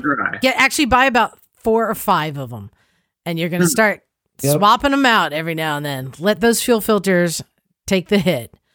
And the best thing I've used for rust in the tank and from Miss Emma was a metal rescue. Mm-hmm. And it's an overnight soak, but man, that gas tank was immaculate the next day. Nice. And as for cleaning and polishing chrome and aluminum is a little bit harder because aluminum actually has a clear coat on it. So to be able to polish it, you have to actually remove the clear coat first. So that's a bit harder. You can do tricks like sometimes using apple vinegar, stuff like that to help with or you can use CLR if you do have any of those white deposits. 3M pads, but you're basically taking down the clear coat that you're going to have to. It's hard. You have to take care of the clear coat. As for the chrome, I just like WD-40 and a 4-aught steel wool. No. Yes. No. I know. I've been telling you. Steel wool will scratch the chrome. No. It's already got stuff on it, Bagel. You're not going at it a perfectly beautiful chrome with it. It's going to be pitted. Trust me. Already. Remember the guy we were talking about, who had the Triumph that he restored beautifully from his friend? He told me he used WD-40, right, and 4-aught steel wool. You can do that, but what I'm saying is that there are probably better chemical solutions used, like CLR will take off rust off of chrome too. So, use that first, save the steel wool for stuff that's really badly pitted where the surface is already damaged. Yeah. Use it on there, but where the chrome, it just has some, some stain and corrosion on it. Try it with a chemical first, like CLR, even semi-chrome polish will take off a lot of crud that's on chrome. As long as you're using the WD-40. That's the important part. If you don't use it dry. With the steel wool, you mean? Yeah, you don't use yeah, use plenty of WD-40. It lubricates it. It breaks up the rust. It takes it off. It's a great tool to use. Yeah. But do not take it to perfectly brand new chrome. We can all agree on that. Well, that pretty much covers it. I wanted one thing before we cut loose. So I have a new crush.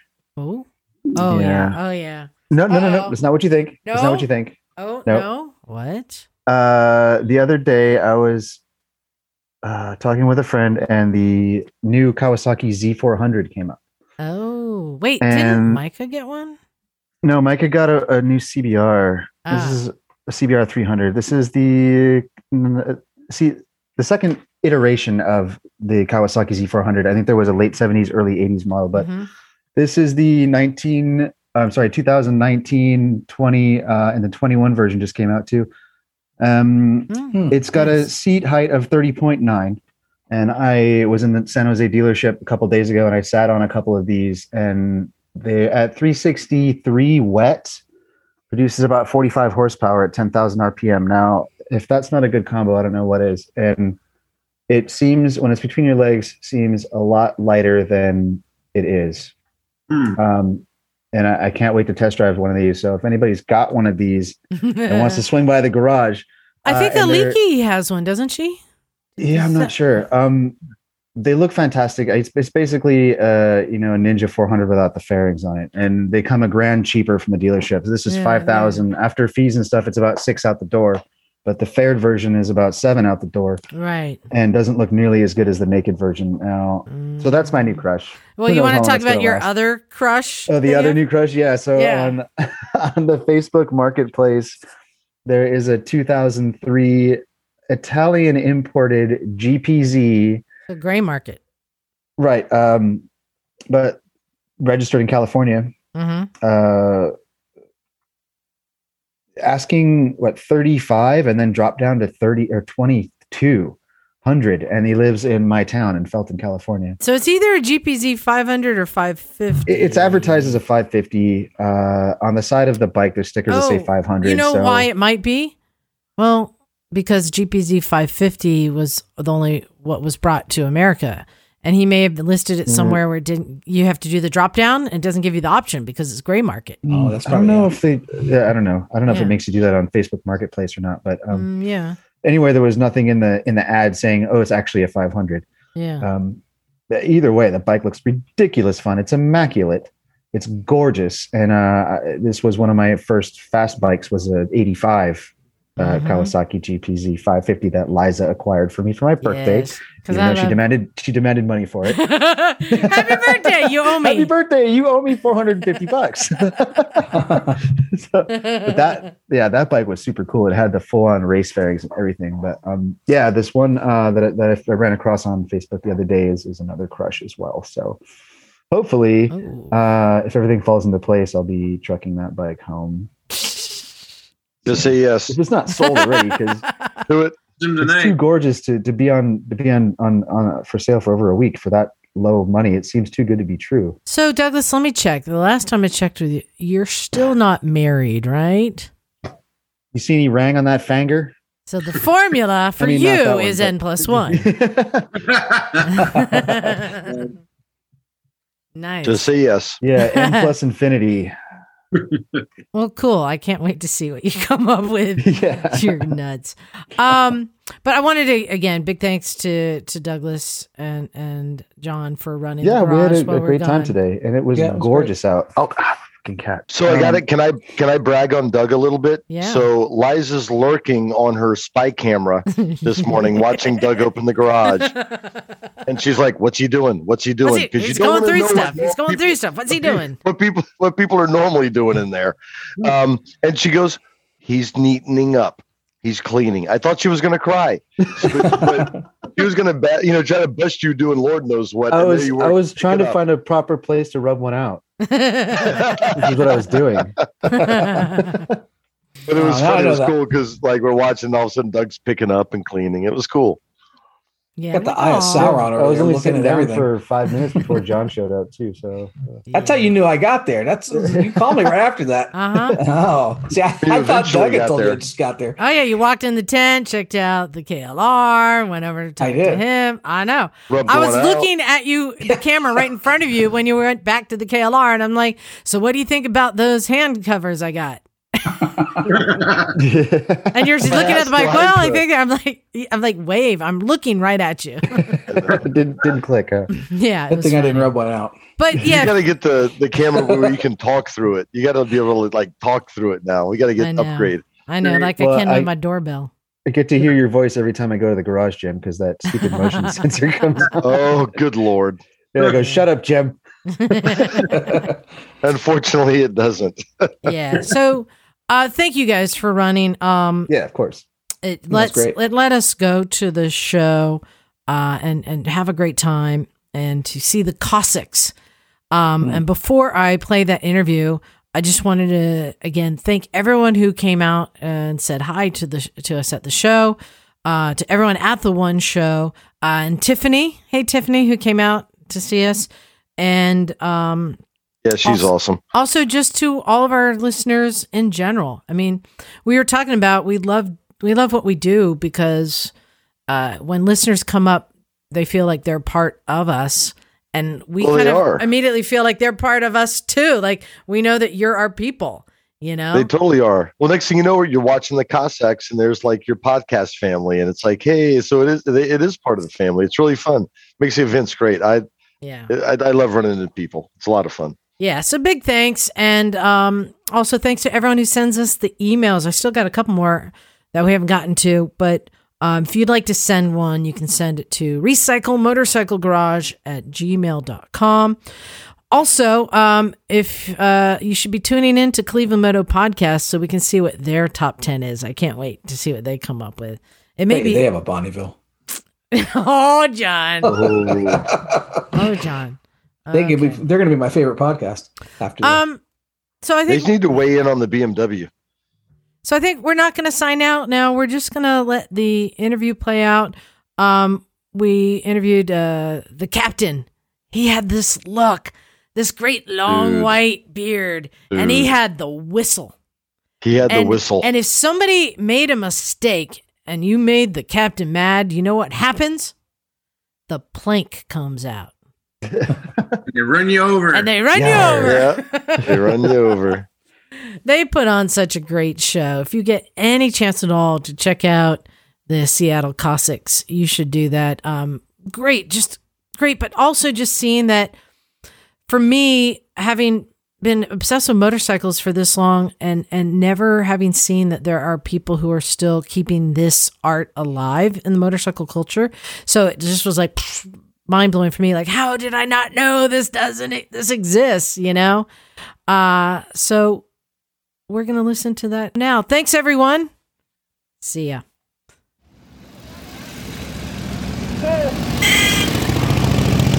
What we're doing next is called the spread eagle. That's where we put Nady with the bald-headed guy in the middle. We're going to spread him open like a chicken wing. You know how you wish on a chicken wing? That's what we do with him. He's going to lay down in between both those Harleys. See, he's laying down now. He's got the crash bars. He's got his toes back there on the ride-off stand. And we're going to spread him apart like a chicken wing. Are you ready? Get your cameras. Now, we're going to put a guy in the middle of his back, too, upside down. Upside down in the middle of his back, if that wasn't enough pressure. That takes a lot of strength, ladies and gentlemen. Holding two Harleys together with a guy in the middle of your back, I bet the chiropractor loves him. Ah, you didn't drop him. Give a hand to Nate, that's a lot of strength. Okay, hey there. We're coming to you from the One Show in Portland, Oregon. We've got some great interviews going this weekend. This one, to me, is the most exciting of all. We are with, is it the Cossacks of Seattle or the Seattle Cossacks? The Seattle Cossacks. Seattle Cossacks Motorcycle Stunt Team. They have been running continuously for 80 years, and I think we got some of the original members right here. So I feel that all today. Gentlemen, please introduce yourselves, and with a brief description of who you are, what you do, and perhaps how long you've been riding for the Cossacks. We'll start with me. I'm the oldest guy on the team. When I started, I was the youngest man on the team. My name is Andrew Nicholson. I've been riding with the Seattle Cossacks for over 31 plus years on a 1947 Harley Davidson, and that bike and me have never missed a show in 31 plus years. Congratulations. My name's Sam Chedester. I'm the captain of the Seattle Cossacks, and I've been the team 30 years, and I ride a 1949 flathead in the team. My name is George Wright. I'm 17 years old, and I'm currently an apprentice for the Seattle Cossacks, and I've been doing it since I was around 12 years old. And that's one thing I love. I've been fascinated watching you guys. I love the age difference, that everybody has the same passion, regardless of age. Me and him look the same age. No, and you're all grinning like idiots out there. I was actually going to argue, I've been a really good girl this year, so perhaps I can have a puppy for Christmas. So, you guys put on a great show. I feel that here in Portland, we haven't given you the best hand. There was rain last night, and you're negotiating railroad tracks. Yeah, that's a first for us. And it's, there were a couple of spills, a couple of hiccups, and I know you haven't performed for a year, so you're all probably a little bit rusty, but what a show. Thank you. Absolutely fantastic. And I have to say, it kind of added to it a little bit, because the danger element. Exactly. It's, what you do is actually quite dangerous, isn't it? Yes. Have it, either three of you, you don't count because you're far too young, but the older, have you ever really sustained quite a notable injury while see riding? See these teeth? Yes. The board went the wrong way when we ran me over, so I bit the board. Well, and for people who don't know what you guys do, can you give us the description? So the Seattle Cossacks were formed in 1938, and it came out of a group of hill climbers who, in between races, they started in the pits kind of goofing around, climbing on the bikes and building pyramids, doing stunts, and they said it got to the point where more people were watching the guys in the pits than the bikes going up the hill. So in 1938, the team got their AMA charter, and the team, of course, in that time started with 30s Harleys. And we have had in the 60s, I think we had a few glide front ends in the team, but for the close riding we do, that vintage bike works the best. 30s, 40s, hand shift, foot clutch, Springer front end, Harley Davidson motorcycles are the requirement for our team bikes. And the part I like about it the most in the team is the history of keeping the vintage. I mean, there's lots of stunt. 30 years ago when I joined, I guess it wasn't Google, but there weren't a lot of, if you were to go look up stunt teams, there weren't a lot. And now if you were to Google it, there's tons of stunt riders and all different sorts of stuff. But they're doing newer stuff that I would scare the heck out of me if I tried it. I'd like to see you try and get up on the front wheel. Well, it has been done. I did. We won't talk about how my bike got its nickname, but can you? What are the names of some of the stunts you're doing? So we have. Well, go ahead, Andy. You're our announcer. Well. The best part of what you talked about getting on the front wheel, yeah. His bike is named Bingo. We were performing in a parking lot in a bingo parlor setting, right? He lost balance off the back. The bike took off all by itself. He missed going through the doors of the bingo parlor like this much. Bike went up the building and back down. We had to put a new front end or new front wheel on it. But the bike is here today. He's been riding it for 30 years. He was a rookie just like him when it happened. And I've seen a lot of stunt crews, but what you guys are doing is an old art that I will admit, in all my years of riding, I've not seen a stunt team like yours of doing pyramids and balancing, and even the thing you're doing with you're basically doing the splits. The carousel, we call it. The carousel, controlling the bike with just the clutch. Brake. That's with the brake, going in circles, and all these slow moving techniques and balance and handstands and crazy stuff. Have you guys been bringing new tricks, or is this like your old tricks that you just keep refining? We ask every rookie that joins our team to bring something to it. In other words, don't be stealing what we've already got. What are you going to show us what you can do? And that's what's been going on for the last 80 years. Okay, so that's going to segue into, let's talk to the youngest member of our crew. So, you're an apprentice. How long is the apprenticeship? Until I turn 18, and then I have to ride what's called a rookie year, and then I have to get 100% vote from the entire team to be voted in. So until I'm 18, I will continue to be an apprentice. Okay, how's that voting going? Do you think he's won over about half of the team right now? If he keeps getting straight A's, he might not fit in this team. Okay, I'm sure there'll be bribery as well. And the reason he has to wait till he's 18 is everybody has to own and maintain their own motorcycle, so he can't own it until he's 18. Okay. And he started performing when he was 12, but he could not. He was doing the stunts, but he couldn't ride his own motorcycle till he was licensed and endorsed. So, if I can ask, you're in full uniform now, yes. And the uniform is very, very dapper. Yeah. We're going to include pictures of these guys on the on our website so you can see. But as a description, you really are dressed like Cossacks.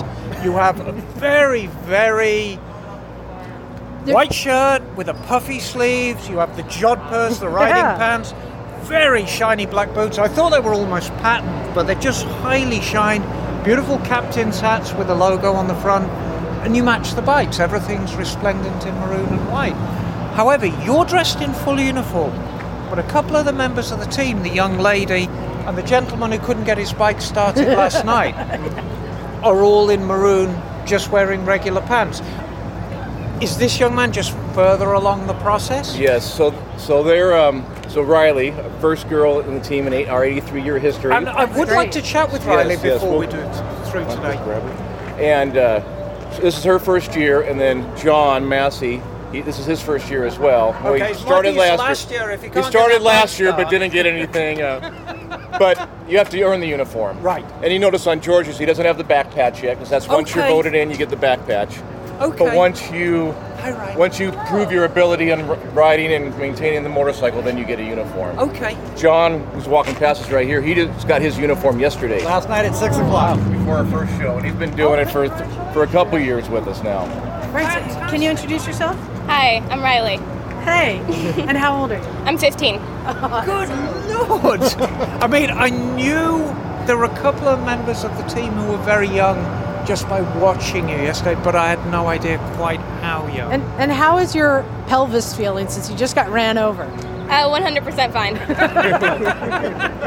a little worried about you. The thing I like the most is every single one of you, and you're kind of in age right now, I'm guessing, are continuing an unbroken tradition of 80 years. And I have a suspicion in 20 years' time, we might be back at another show, and the Cossacks will be performing, and you two will be quite a lot older, and still performing on the same bikes, doing a similar routine. That, I think, is the most appealing. There's something very old-fashioned about the show, but in a nice, kind way. It's a very, very kind show. And George, he's third generation. His grandfather was in the team when me and Andy first joined. I noticed there's family members out here, yeah? Right. Yes. My son's in the team. George, his brother, and his two cousins are both in the team. And his dad. So a real family affair. Riley, were any of your families involved? Yeah, my dad is. So you really didn't have a choice. You were kind of born to ride in this team. I more had to try to get in. Yeah. Really? So you really wanted to be in from a young age? Great! I think it's the most wonderful thing. We need more women everywhere. So you're going to be the first to get your own bike. Do you have a bike chosen already that you've got to keep an eye open for? Well, I already kind of have my own bike. I've been working on it a lot. It's called Inky Dinky. It's a 4745. Okay. That's the bike I'm going to keep riding until it dies. So let's talk about the bikes a little bit. Are these left-hand or right-hand throttle? Right-hand. Right-hand throttle, but they're toe-to-go clutch? Yep. Hand shift, foot clutch, and what a toe-to-go is, I kick around on an Indian. Oh, okay. So you basically, when the clutch is towards you, it's disengaged.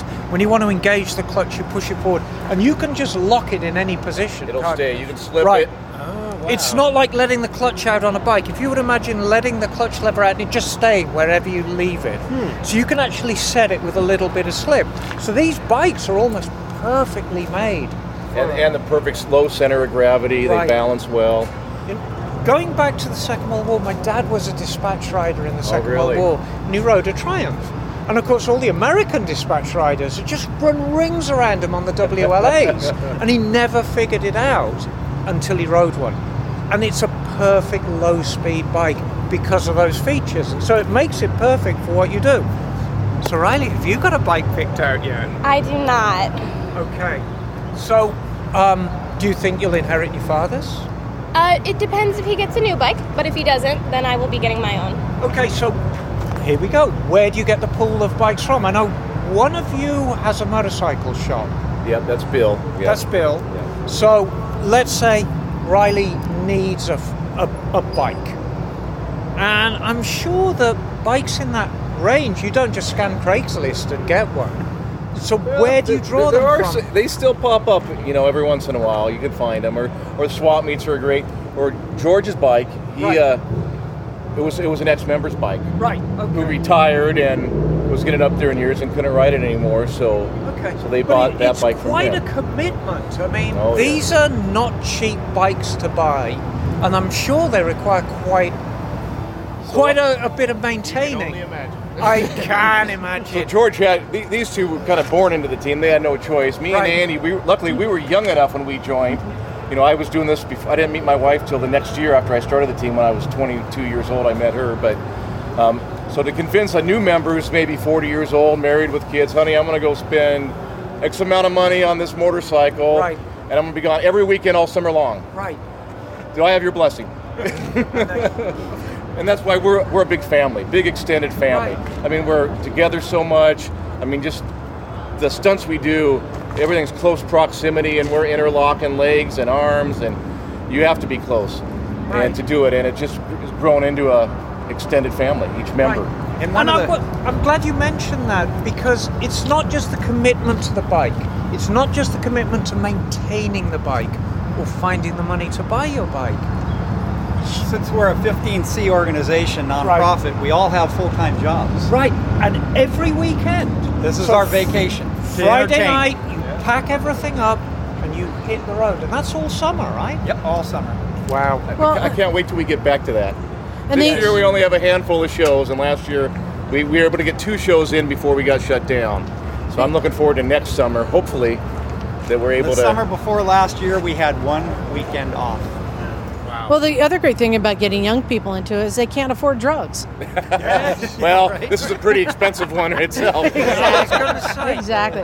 And so, the other good thing is when I joined the team, I was the guy on top of the pyramids. I worked my way to the middle, and now I'm driving them. So it's nice to get some lighter, more flexible members. So to the younger members, so you have to start at the crappiest stunts and the most dangerous ones because that's the hazing, right? It's the funnest. The funnest. That's what they tell them. Yeah, the funnest. The funnest. Yes, this won't hurt a bit.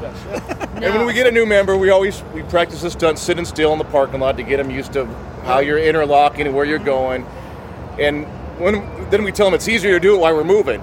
And most people don't believe us, but it actually is. You have a little momentum going. And you've got the gyroscope thing going, and it. So you got run over, but you're not hurt. No. You actually got hurt. No. But you got run over. I mean, for a second it hurt, but I'm fine now. How much do these bikes weigh? 850 pounds. That is Detroit steel, Milwaukee steel. These are... And then I add another 250. But it's also showing the trust and the family that you guys are, that you guys all... just watching how you guys climb to the pyramid. Everyone knows what's happening, what their part is, and how to be... There's not a lot of talking that I can see. It's happening. That's a lot of practice and trust. I just wanted to thank you for, telling us everything. I think it's the greatest thing. And I think what could be summed up about your show is the goodwill you instill on the audience You know, you see motorcycle shows and it's like somebody falls off and everyone's, hey! But when you went down, you probably didn't hear it because you had the adrenaline going. There was this collective from the crowd. And then you got up and it was, they're great! And it was the complete opposite of what you'd see at an inferior show. You know, everyone out there was really thinking it was the best show. And Andy was talking to the team beforehand, and this isn't our show. Right. This show isn't our show. It's everybody's, it's the spectators, the audience. It's their show.